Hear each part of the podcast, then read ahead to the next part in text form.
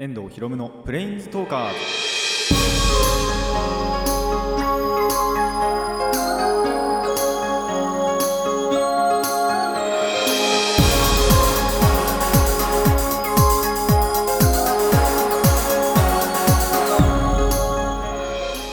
ラジオの前の皆さんこんにちは。遠藤博夢のプレインズトーカーズパーソナリティの遠藤博夢です。この番組はデジタルゲームよりもアナログゲーム派アニメや声優も大好きなこの僕遠藤博夢がマジック・ザ・ギャザリングのプレインズウォーカーがいろいろな次元を旅するがごとくいろいろなジャンルの話をする番組ですあの前回ちょうど雪の話をしたと思うんですけどあのー月曜日に降ったじゃないですかその週のだから22だったと思うんですけどあのーその週のですね土曜日の時点でまだ積もってるところがあったんですよマジかと思いましたけどね。月曜日に降ったのがまだ残っている。だって火水木金土で5日間残ってたんですよ。もうびっくりしたなと思って。まあその用事があって相模原に行ってきたんですよその土曜日に。そしたらそこにまあ着くまでにも結構積もってるところがちょいちょい見えたんですね。と思ったらやっぱ相模原も結構まだ積もって積もっててか残ってて。ただもう氷だったんですけどね。もうあの雪っていうよりは氷がちょっとその結構道とかにまだあったのでああ溶けきってないのかと 思いまして。これなんかすごいなと思いましたね。まあただ危ないじゃないですか。あのもう氷になってたんで滑るんですよね。なんでまあちょっと氷のところは避けつつ歩いてはいたんですけども。あのーもしかしたらあのまだ溶けきってないところがその相模原以外にもあると思うので皆さんあの足元には お気をつけください。滑って転んじゃわないように。あのーなあれ？僕の友達が滑ったっつったかな？やっぱり。東京の方がちょいちょいまだ積もってる？みたいな話をその友達から聞いたり。でただ違う人から聞くと、えっと、横浜はそうでもないみたいな。話も聞いたんでまあ積もってるところともう溶けきったところとってあると思うんですけどまああのまだ溶けてなくてあの氷になっちゃってるっていうところがある。皆さんはあの足元気をつけて歩いてください。それではラジオの方を始めていきましょう。遠藤ひろむのプレインズトーカーズ今回も Let's Planes Talk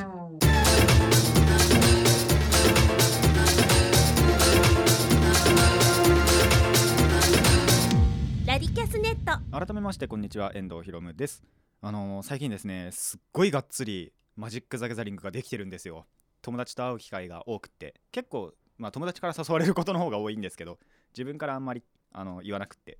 そしたら結構友達の方から言ってくるんですっげえ幸せです。まああの3人とやったんですけどこのまあ1週間以内にやっててまあ1人からは平日にまあ午後から行っていいかみたいな感じでただそっちの方もそのデッキ調整が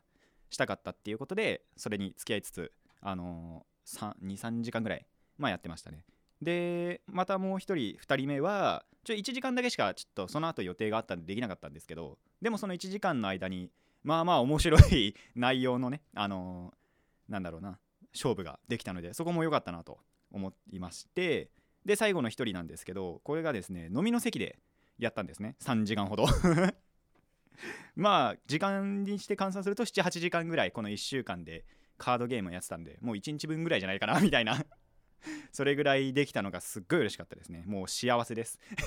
まあこれからもねあのここでやめずにバンバンバンバン続けていきたいなと思ってます。あのなんでかっていうとそれやっても足りないなって思ったんですよね。それぐらいちょっとドハマりしてます。あの中学時代は遊戯王ほんと大好きだったんでまあ高校ぐらいまでやってたんですけどまあそんなこともあってもう遊戯王ゾンビだったんですけどあのもう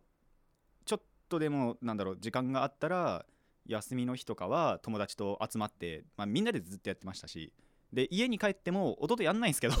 あのやってくれないんですけどそれでもダメ元でやろうぜやろうぜっていうぐらいあの遊戯王大好きだったんですね。それが今全く同じような熱量であのギャザに向いてるんで その熱をもっと発散させたいなと思っています。というわけで、えー、と というわけででもないんですけどまあその一部のところの話をちょっと切り取っていこうと思います、えーコーナーこちら。サンディが単品でやるのって多分久しぶりですよね。結構次元融合とかで統合しちゃってることが多かったんで。あのー久々の日曜日のお話の次元なわけなんですけども。まあ日曜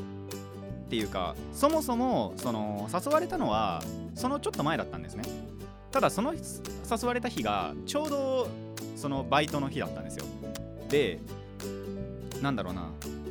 2時から7時の時のシフトとあと5時から10時の時のシフトがちょっとなんかサイクルしててちょうどその5時10時の方のサイクルだったんですよその日は。その曜日のその週はっていうのかな。だったんでちょっとさすがに10時から飲むのはまずいなと思ってあごめん夜バイトなんだっつってその日は断ってただ違うその日曜日の方だったら7時から空いてるよっていうあの言ったらあのじゃあその日でっていうことだったんでまあ日曜日にあのバイト終わりに 行きました。でまあもうほんとバイト終わってからすぐシャワー浴びてあの僕そういう時っていうのかなその夜遅くに帰ってくるとお風呂入らないんですよ。シャワーとかも浴びずに。もうそのまま帰ってきた瞬間ベッドにバタッつってね。バタンキューしちゃうんですけど。あのー、なんでもう先に入ってしまおうと。いうことでバイト終わり帰ってからすぐシャワー浴びて着替えて。であの開店時間まで待つと。ひたすら。でまあいざ飲みのあのまあ一人友達が来てあの飲みの話話っていうか飲んでたんですね実際に。最初の2時間ぐらいは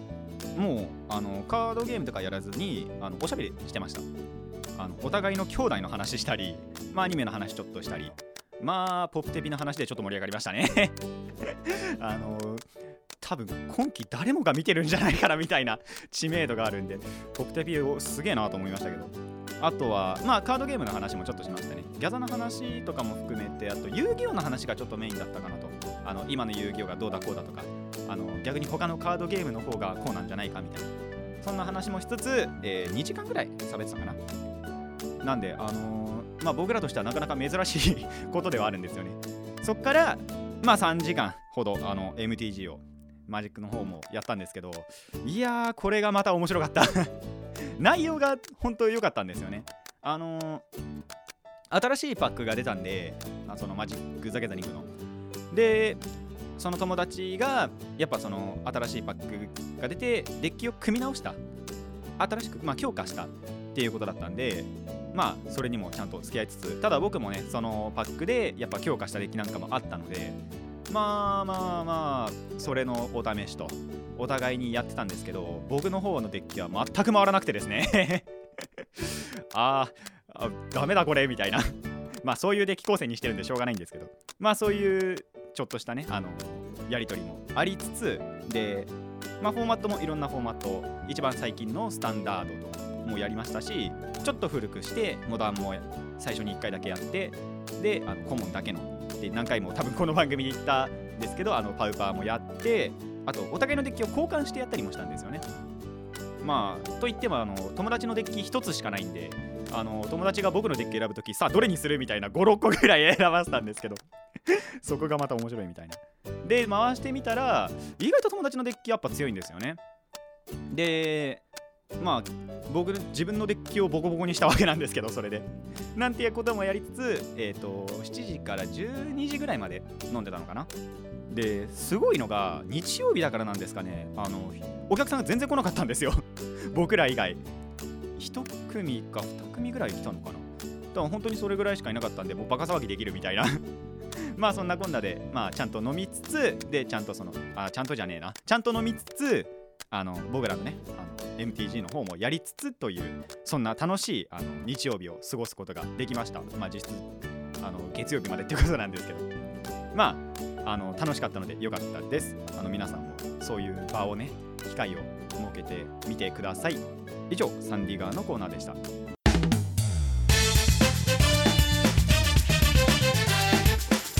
遠藤ひろむのプレインズトーカーズ。続いてはこちらです。ゲーマーズと。はいあのゲームのお話の次元なわけなんですけども。あのカードゲームをするにあたってまあ必須なのはまずカードだと思うんですけどカードとあとやってくれる対戦相手 だと思うんですけどその次に大事なものがあるんですよ。まああのカードの処理とかによってはサイコロを使ったりだとかあとはコインコイント数で裏表当てるみたいな効果もあまあカードゲームによってはあったりするんでその辺も確かに必要だとは思うんですね。まあ計算機なんかも必要じゃないですか。ただ計算機はあの結構最近スマホのアプリとかで落としたりするのでまあまあ確かに必須でありますがあのあと紙と鉛筆でもね実は極端に言ってしまうと大丈夫なんでまあそれも必要とはしましょう。ですがカードの次に大切なものが実はあるんですよ。それがですねカードプロテクター、まあ、またの名をカードスリーブ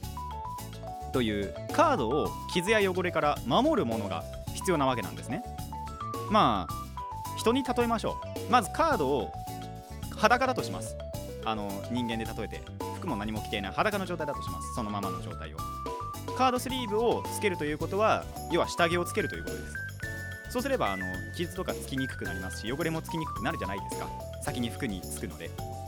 まあそれをさらに二重にするとまた上に服が着れてみたいな。っていうことでまあ上にかければかけるほどあの傷とか汚れに強くなる。これがやっぱそのカードゲーマーにとっては必要なんですね。それがカードスリーブなんですよ。もう本当に大切もう2番目ぐらいに大切なものなんですけどあの悩みの種でもあるんですね。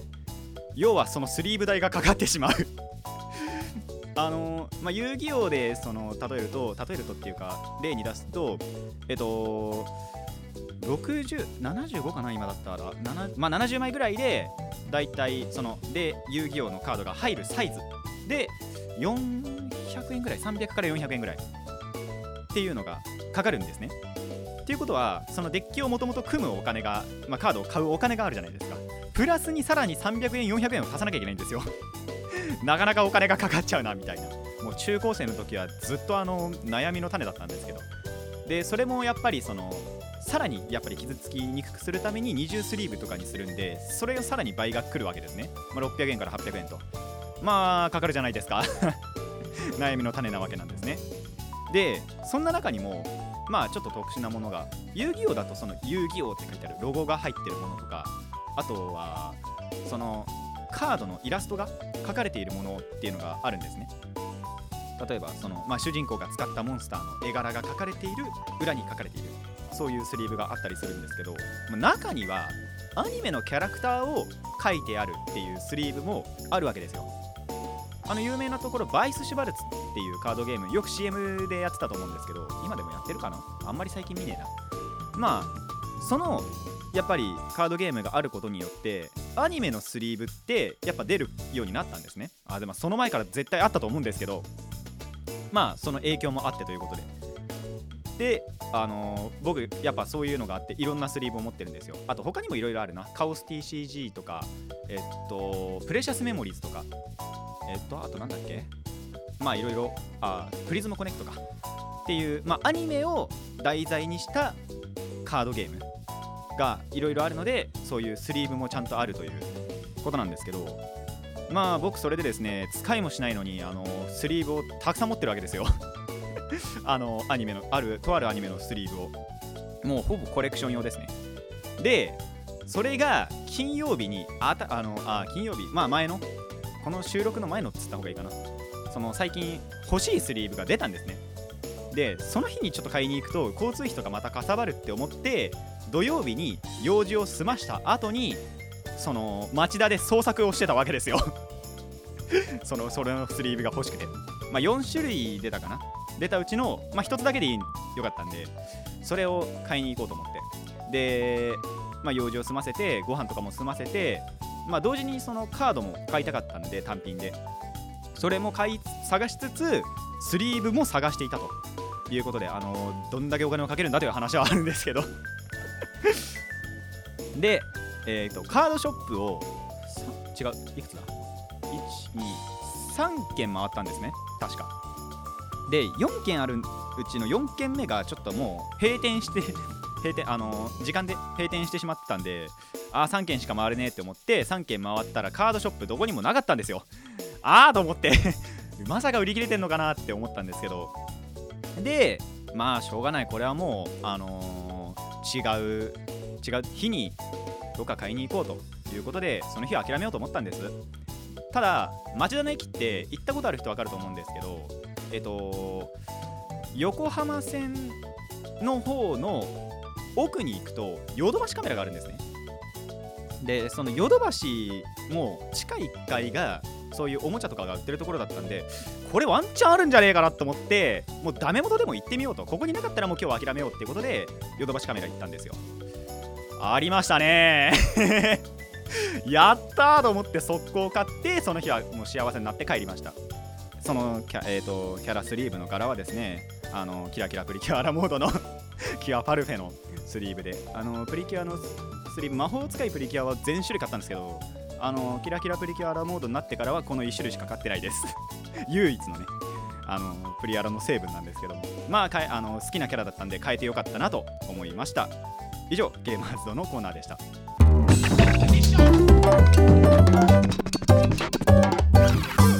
遠藤ひろむのプレインズトーカーズ続いてのお話に入る前にあのキャラスリーブの方なんですけどえっと合わせた値段分しますね。えっと今回買ったの810円でした。あのなんでキャラスリーブだともう通常の倍ぐらいすると。をさらにその二重スリーブとかにしたりするんでまあ1000いくらかかりますね。ということで もうそっちの方がさらに使われるぞということで次のコーナー行こうと思います。ネバーギブアップあの失敗したお話の話なんですけどもまあそのあスリーブ買った時の話ちょっとついでにしちゃおうかな。あのスリーブ買ったっていうかカードを買った時の話なんですけどちょうどその2軒目行ったところがもう閉店間際だったんですよ。8時で閉まるところをもう俺8時ぐらいにちょうど行ったのかな。で蛍の光流れてるのにあやべやべやべとか思ってただ人がいたんであまだギリギリセーフなのかなっつってあのー、もう速攻その欲しいカードのなんだろう名前とかを書いてもうすぐさって出してでその時にちょっとスリーブもちらって見ながらあないなっつって あのー、ちょっと迷惑かけちゃいましたね。あ申し訳ないなと思いました。閉店間際だったのに。でまあこんな話もありつつあと2つぐらいあの話したいことがあるんですけど。あその日の話がもう1個あって本当はパイナップルラーメン食べたかったんですよ。あの前々回前々前回ぐらいかなあのラーメン大好き小泉さんのお話をしたと思うんですけどあれの2話で2話だったかな？はい2話でそのパイナップルラーメンを題材にしたんですね。ちょっと食べてみたいなと思って。で町田にあるっていうことも調べたんで実際にその日の夜ご飯にしようと思ってたんですよ。そしたら結構並んでたんですね。あれ？すごい並んでる。ダメだ。これ時間かかるって思ってやめちゃいました。あー食べたかったな。もうちょっと空いてる時間帯に今度行きたいなと思います。その日は確か油そば食べたかな。久しぶりだったんでまあ美味しかったです。ただパイナップルラーメン食べたかったです。っていう話が1個。でもう一つなんですけどあのー、ついにですね卵かけご飯じゃねえや。あのまあ卵の黄身と白身を分けるのを使ってその卵卵黄だけをあのご飯にかけて食べようかなって思ったんですね。で、まあ、ご飯ちょっと温めて卵割ったんですけどあのー、そういう時に限って黄身を崩してしまうと。卵の割り方がちょっと雑でで確かに感触やばかったんですよ。なんか硬えなみたいな。最初の多分ひび入れるところかな。あの弱かったのかなって思ったんですけどあのぐしゃっていきましたね。でそのまま黄身が崩れちゃったんでもういいやって思ってあの機械っていうかその器をもうひっくり返してあのそのまま卵黄と卵白どっちも混ぜてそのままあの混ぜて卵かけご飯にしました。美味しかったです。美味しくはあったです。ただ僕の望んだ卵かけご飯じゃなかったんで。あの今度は成功させたいなと思いました。以上ネバギブアップでした。